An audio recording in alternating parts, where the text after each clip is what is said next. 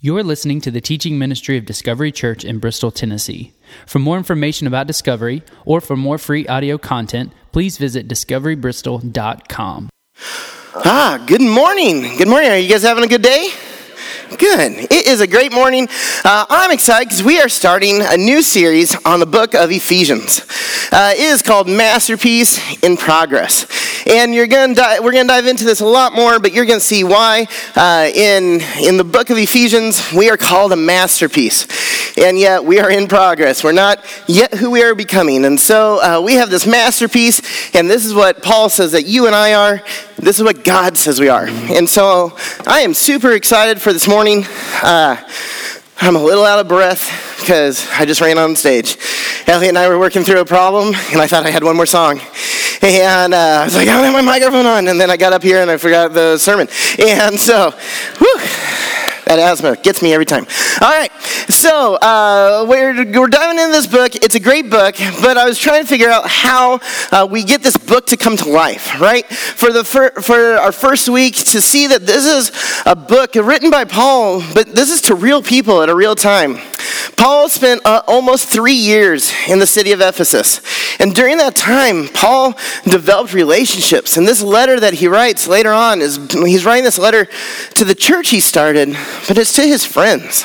It's like as I was going through this, I was imagining writing a letter to Discovery, and I'd be picturing some of you by name and thinking about what you're going through in life and wondering, oh, I wonder how big their kids are now, and working through that. And so it was this idea that these are real people for Paul, that these are people that he ate with. And, and as he's writing this church in Ephesus, he's thinking about memories, about his favorite restaurants in Ephesus, right? He's thinking about where he used to go and wash his laundry. He's thinking about the holidays that he spent there and, and laughter that he spent as he stayed up late talking with friends. It was this relationship that these are real people in a real place. And so we get to see Paul's journey uh, to Ephesus in the book of Acts, chapter 19.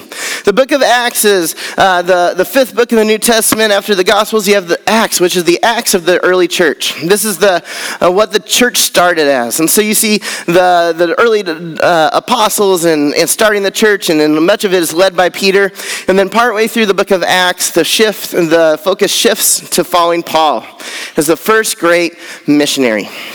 And Paul goes out and he goes out to many different areas and he reaches out to not only Jews, but to Gentiles as well. And this is what he does as he travels into Asia and arrives at the city of Ephesus. So, Acts chapter 19 is the story of Paul's time in Ephesus. And so, this morning, this whole message is going to be based on that one chapter, right? But I was trying to figure out how do we make this come alive? Like, so much we look at the Bible and we see it as, as just this stagnant, uh, old times, that this was a far off place that we don't realize that this is real people, real places.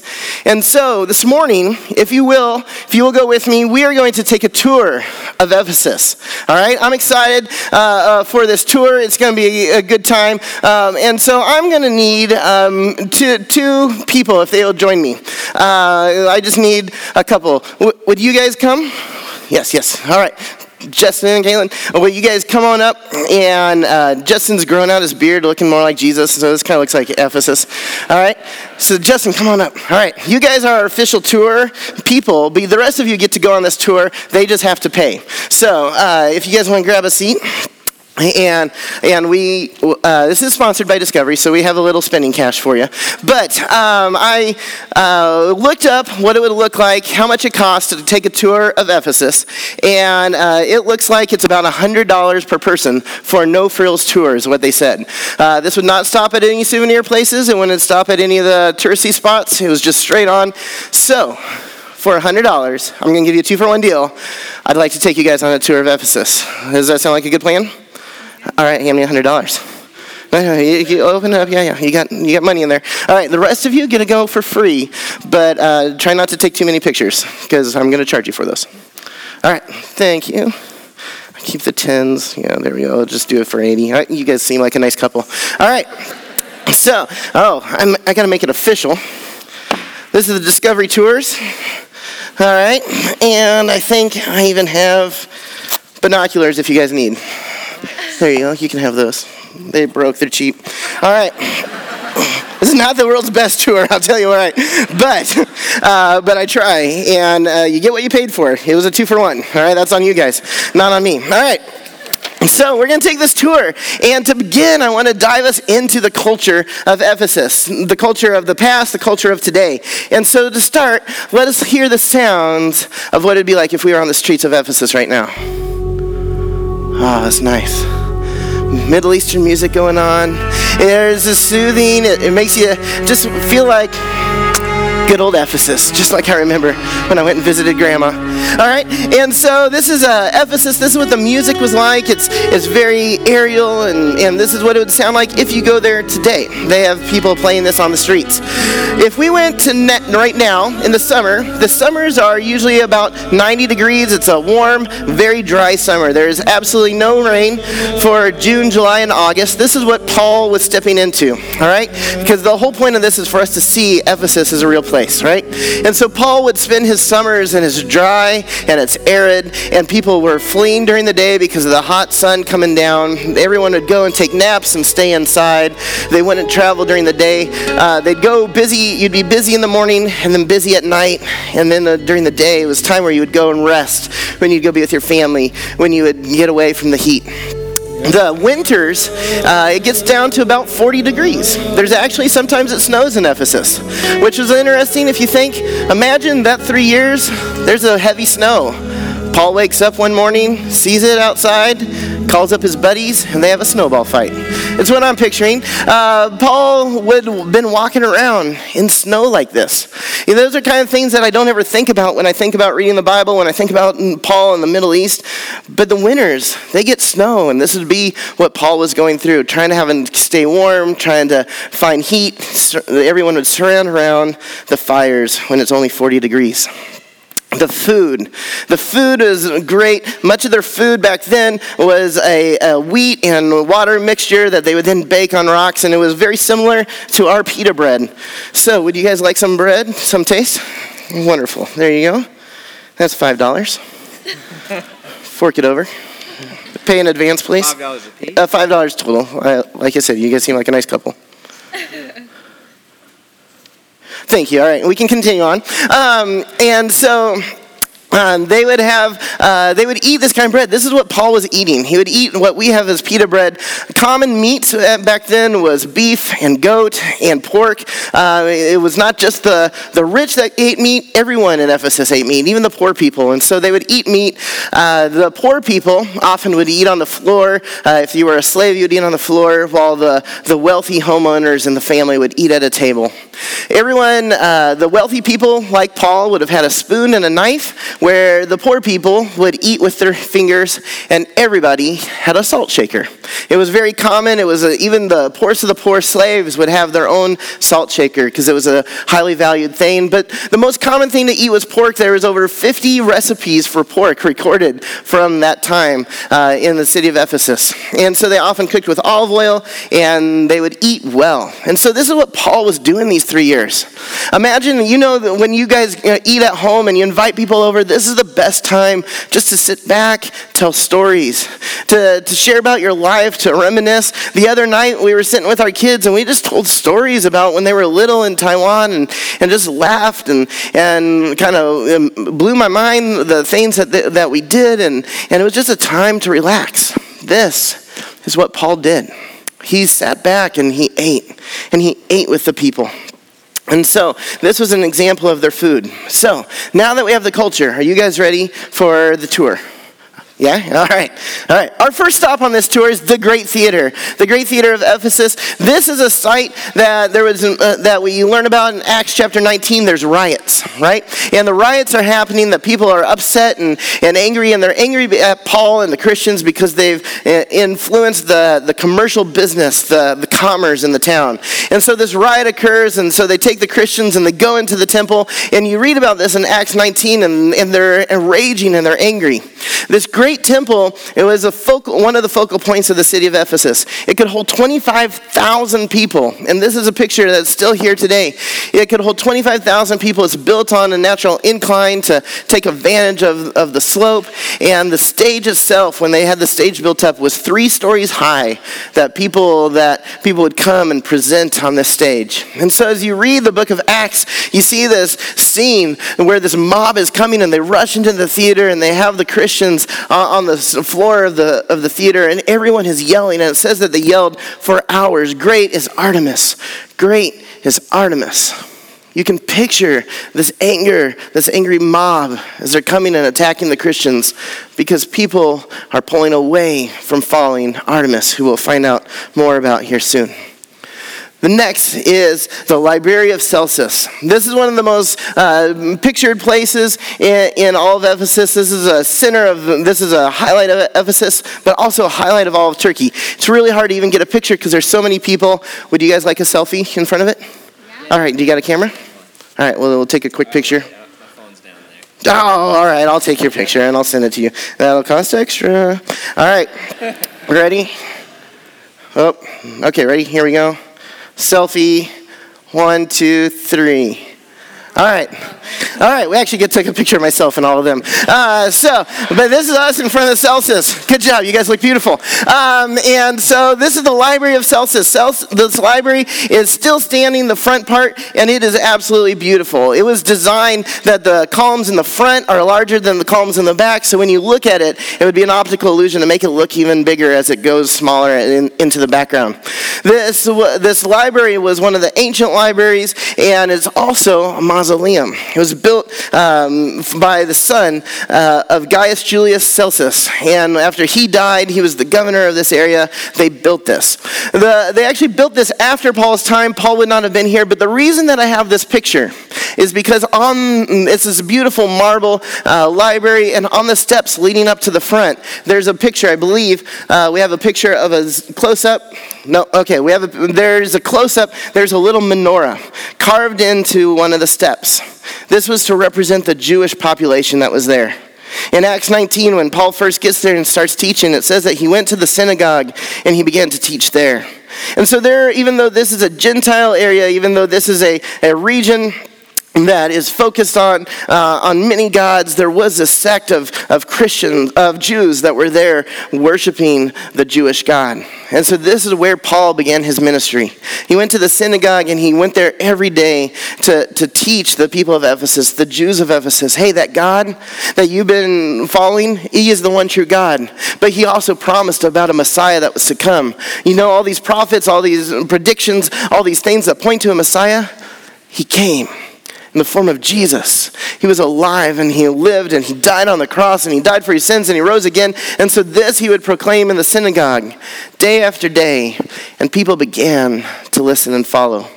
And so the reason we showed this library was because there is this Jewish influence, even though that doesn't make sense in, in this area of Asia. There was a Jewish influence. Uh, when Paul gets there, these are the first converts that he begins to tell about Jesus.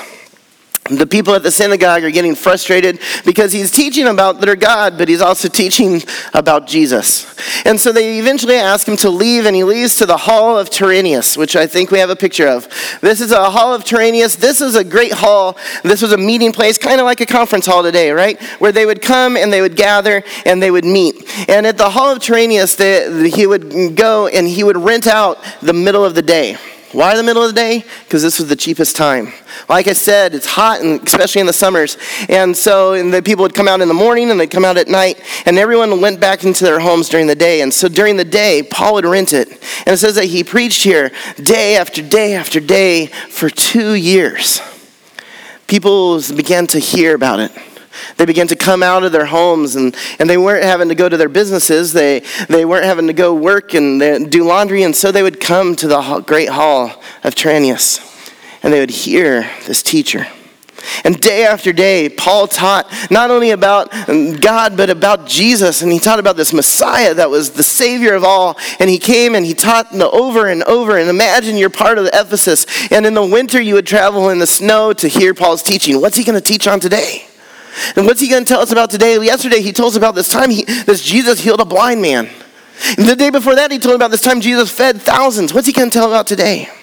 It's the summer and the uh, heat is squelching, and you tell your family, hey, we don't have anything to do right now. Not for a few hours till the shop opens back up. Let's, let's go hear from Paul. And so Acts 19:10 says that he's preached there for 2 years and that everyone, Jew and Gentile in the province of Asia heard Paul's teaching.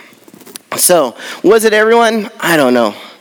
But I do know that Ephesus was a central hub for tourists and for all and for businesses and merchants in Asia.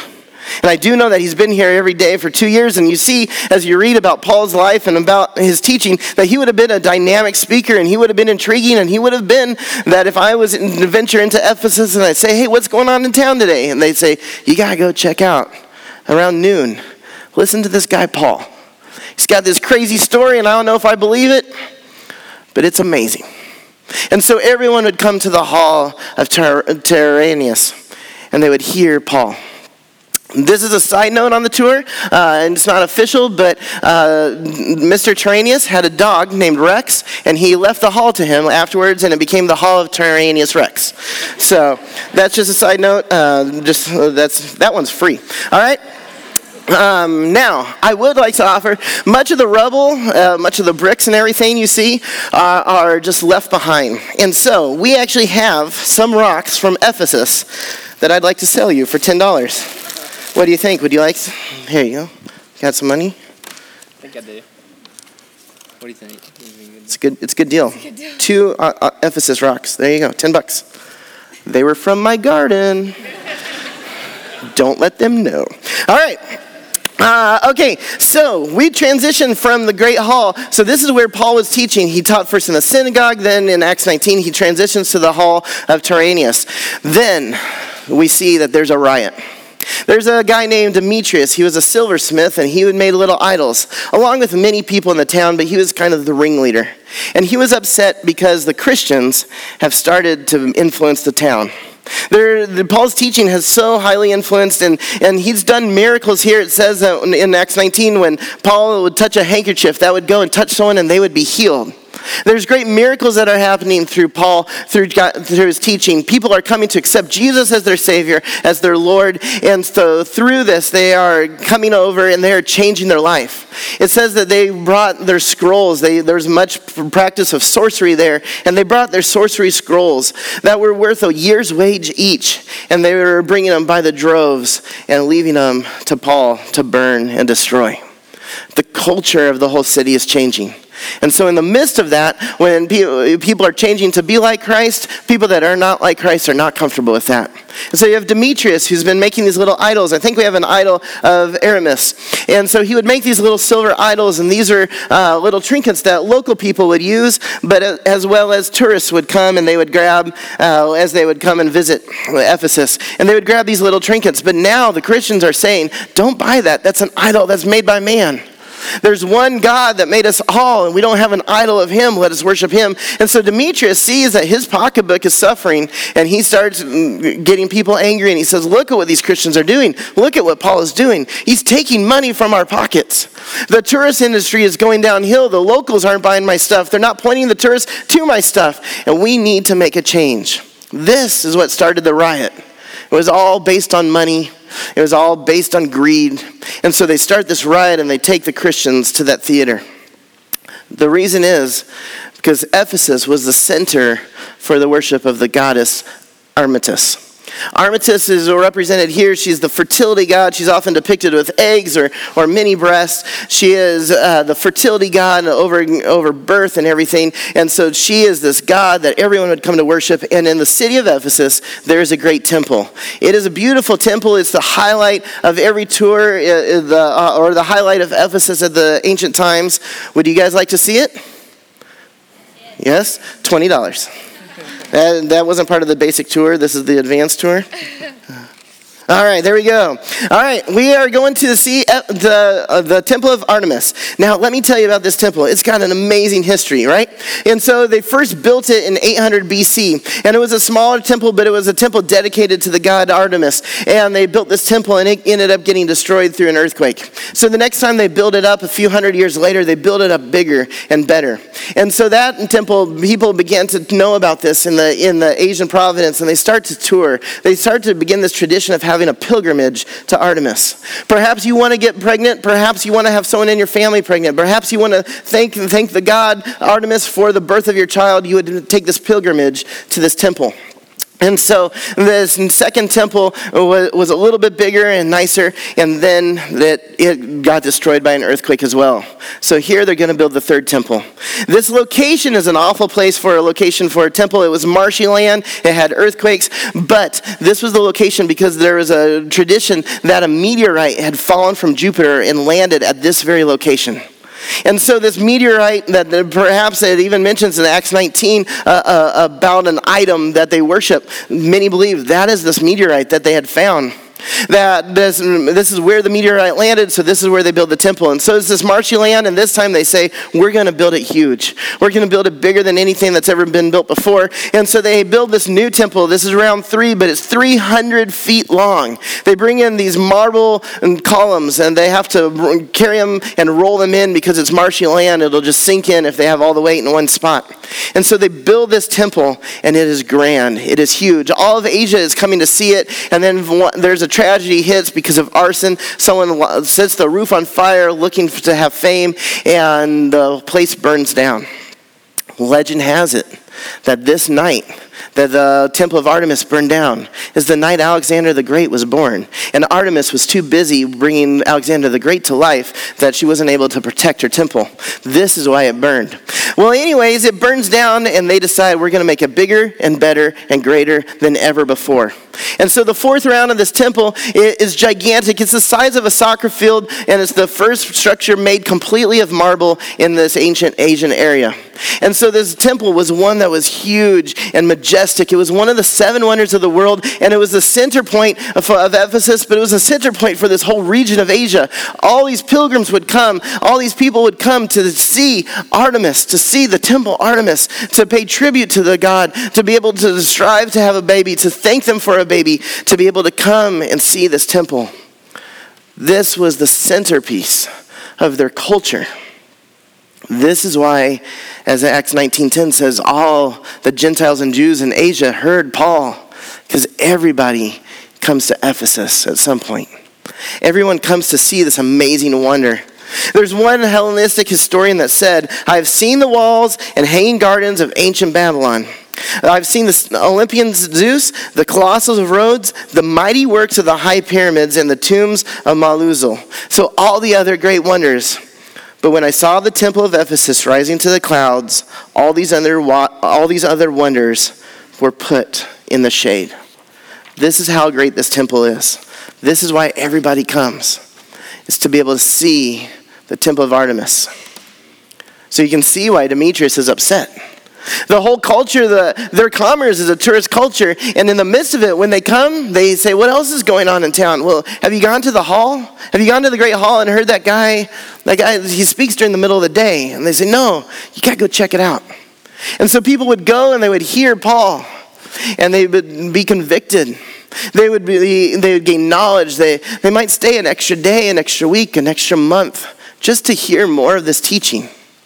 And now, instead of being focused on Artemis, instead of buying the trinkets, they're focused on this man Jesus, who is so much greater than this God Artemis. Who is so much greater, who has conquered death and who has overcome that, that they learn about this Jesus, and so they go back and they spread the word. So let me tell you, and they, when they get back and everyone says, Hey, how was the temple? Was it as amazing as everyone said? And the little kids say, Did you bring me something, Daddy? Did you bring me something? And he pulls out maybe a little statue that he got on day one. And he says, Here you go. I bought that from a silversmith named Demetrius. Angry old fellow. But he does good work. But more importantly, let me tell you. Let me tell you about this guy, Paul, and what he said.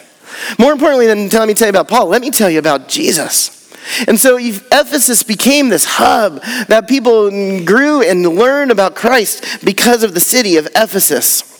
Pliny the Younger says that called it the central hub of Christianity in all of Asia because of this church that Paul has planted.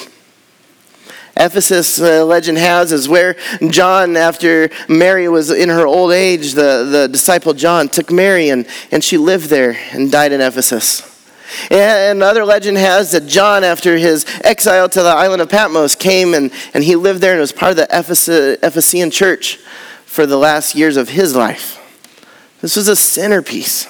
And so when we dive into this book of Ephesians, I want you to sit, get fully the background, to see the sights and sounds, the, the food, the, the, the, the smells, the everything about Ephesians, but also see the importance of this town.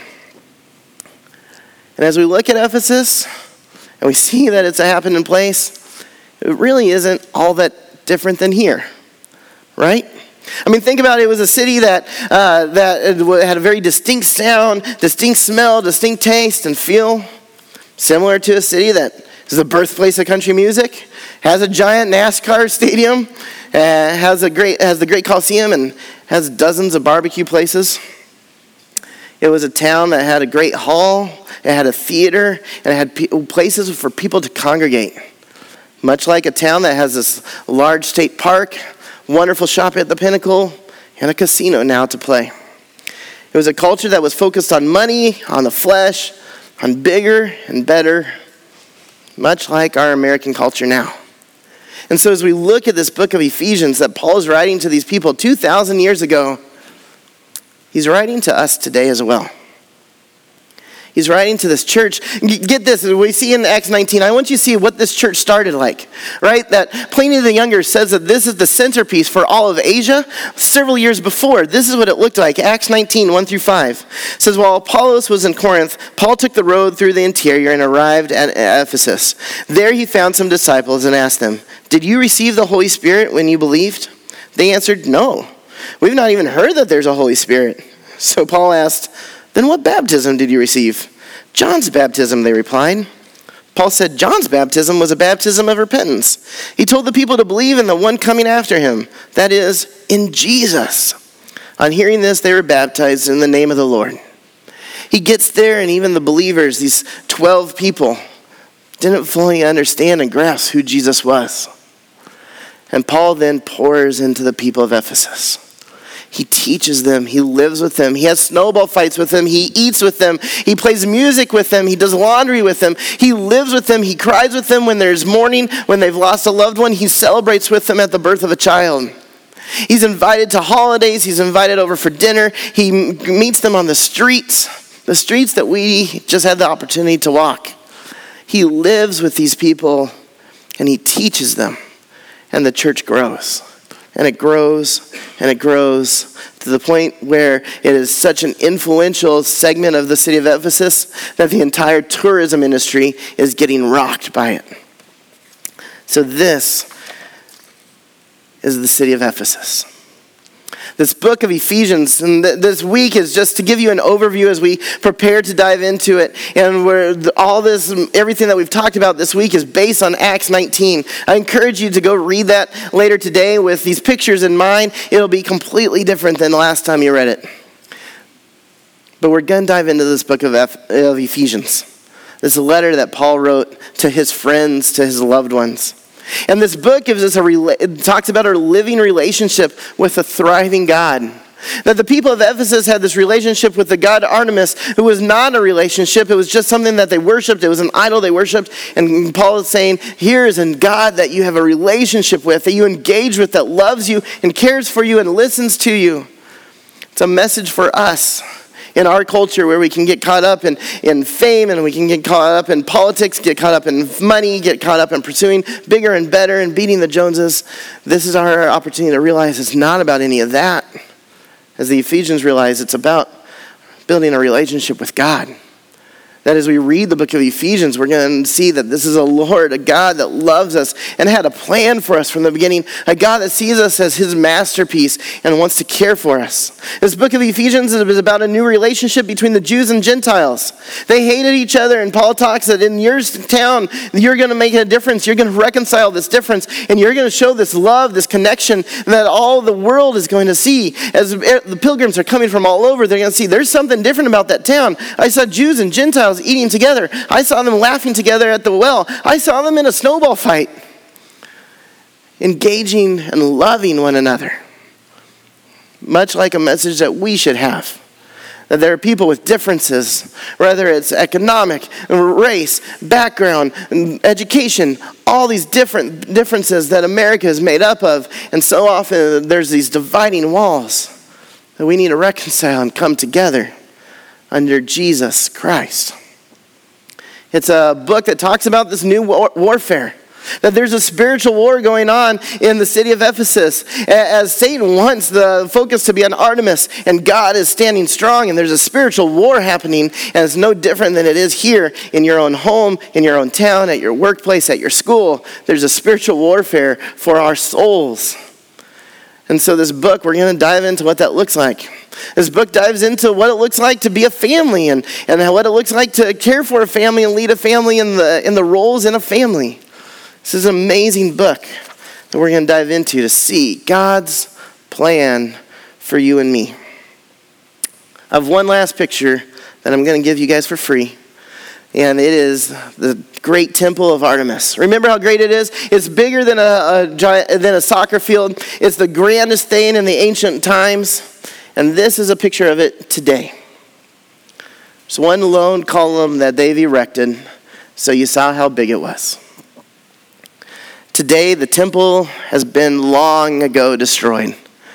Once considered one of the seven wonders of the world, is now just rumbles and weeds and one column that they've erected. The temple is long gone. Artemis is long gone. The city of Ephesus isn't even in existence anymore. Now it's the, the city of Selkuk, Turkey. All that is gone. The time of Paul is gone. But what remains is God's word. This message to the Ephesians was not just for that time, but it's for today. That's why it still stands strong. That's why we still study it. That's why it's still in our Bibles. The only thing remaining, Artemis didn't make it, the temple didn't make it, the, the Great Hall didn't make it, the synagogue, the library, none of that is in, is in use and in existence anymore. But the Word of God is going to speak to each one of us. The Word of God, if we're open to it, is going to mold us. The Word of God is going to shape us. The Word of God is going to help us build a relationship with God, a relationship with others, and prepare to, to lead to what our roles are in our homes and to fight the spiritual battle. So I want to encourage you over the next many weeks. I think nine weeks, we're going to be in the book of Ephesians. We took a tour of it this morning to learn what it's like. But the next coming weeks, we're going to dive into it to see what God has to speak to us. Uh, I want to encourage you throughout this time to read the book of Ephesians. It's in your Bible, it's on your app. We also got, we have um, the, the Ephesians journal uh, journal Bibles again. Um, this is just the it's the scripture, but it gives you opportunities to be able to write alongside of the text uh, and to be able to make notes. I encourage you grab one of these if you're a note taker. If you want to write that down, uh, they're going to be at the coffee shop. They're for five dollars. You can or just get it yourself on Amazon. It's five ninety nine on Amazon. Uh, we to encourage you just to be able to do this. Write notes as we go. I want to encourage you if you're familiar with Right Now, Right Now Media, uh, it's like the Netflix of Christian Bible studies. We have a membership as a church, and it's free to all of you. And so if you don't have that, grab it, grab the compass that gives you instructions. Go to our website. You can get to Right Now. But there's several Bible studies on Ephesians. There's actually one uh, for kids that we started this past week uh, as a family. We started a family devotion time, and my kids are loving it. Like there's this talking turtle and a talking elephant, and the kids think it's great, and it's diving in the book of Ephesians. Ephesians. And you might be thinking, oh, yeah, he's a minister. That's why he does family devotion. No, no, no. We just started this week. We don't normally do it. And one of the nights we were all in a fight and it was miserable doing this devotion, right? And so it's like, hey, what does God say about that? And, and like, it was hard to be angry and, and work through. And so I'm normal, just like you. So you can do this, right? I want to encourage you, find other ways to dive into Ephesians on your own. Uh, through a, there's several adult studies, maybe as a family. Work through this book as we go through this on Sunday mornings and see God mold us. Finally, as we go into the time of communion, I want to share a passage from Ephesians. Here, I'll give this to you guys for being good sports. Thank you. I'll take the rest of the money. All right. Um, so it's not all that free. But all right. Um, so this passage, Ephesians four, verse verses four through seven, says, "There is one body and one spirit, just as you were called to one hope when you were called, to one Lord, one faith, one baptism, one God and Father of all, who is over all and through all and in all." But to each one of us, grace has been given as Christ apportioned it. Jesus died on the cross to give us this grace. It was in our family Bible study. It said, What is grace? And there's some funny lines in there the, this elephant and the turtle. But then we learned that grace is an unmerited gift, something we don't deserve. And when Jesus was on the cross that day, we didn't deserve him to take our punishment. We didn't deserve him to take our sins, but he did. And three days later, he conquered death, conquered hell, conquered Satan, and conquered my sins and conquered yours. And so, as we go in this time of communion, let us reflect on this that together we take communion because we have one God, one baptism, one hope, one life, and one Christ that died for each one of us. Let me pray for you over this communion. God, thank you for today and for your love for us. Lord, we just pray that you are glorified today in our conversations, in our uh, worship, in our study of Acts 19, and as our future study of Ephesians. God, let your word come alive. There's nothing that remains of ancient Ephesus except for your word. And that was written for those people 2,000 years ago, and it was written for us today. God, we thank you for what Christ did on the cross, that he gave us this grace. We thank you for this in your name. Amen.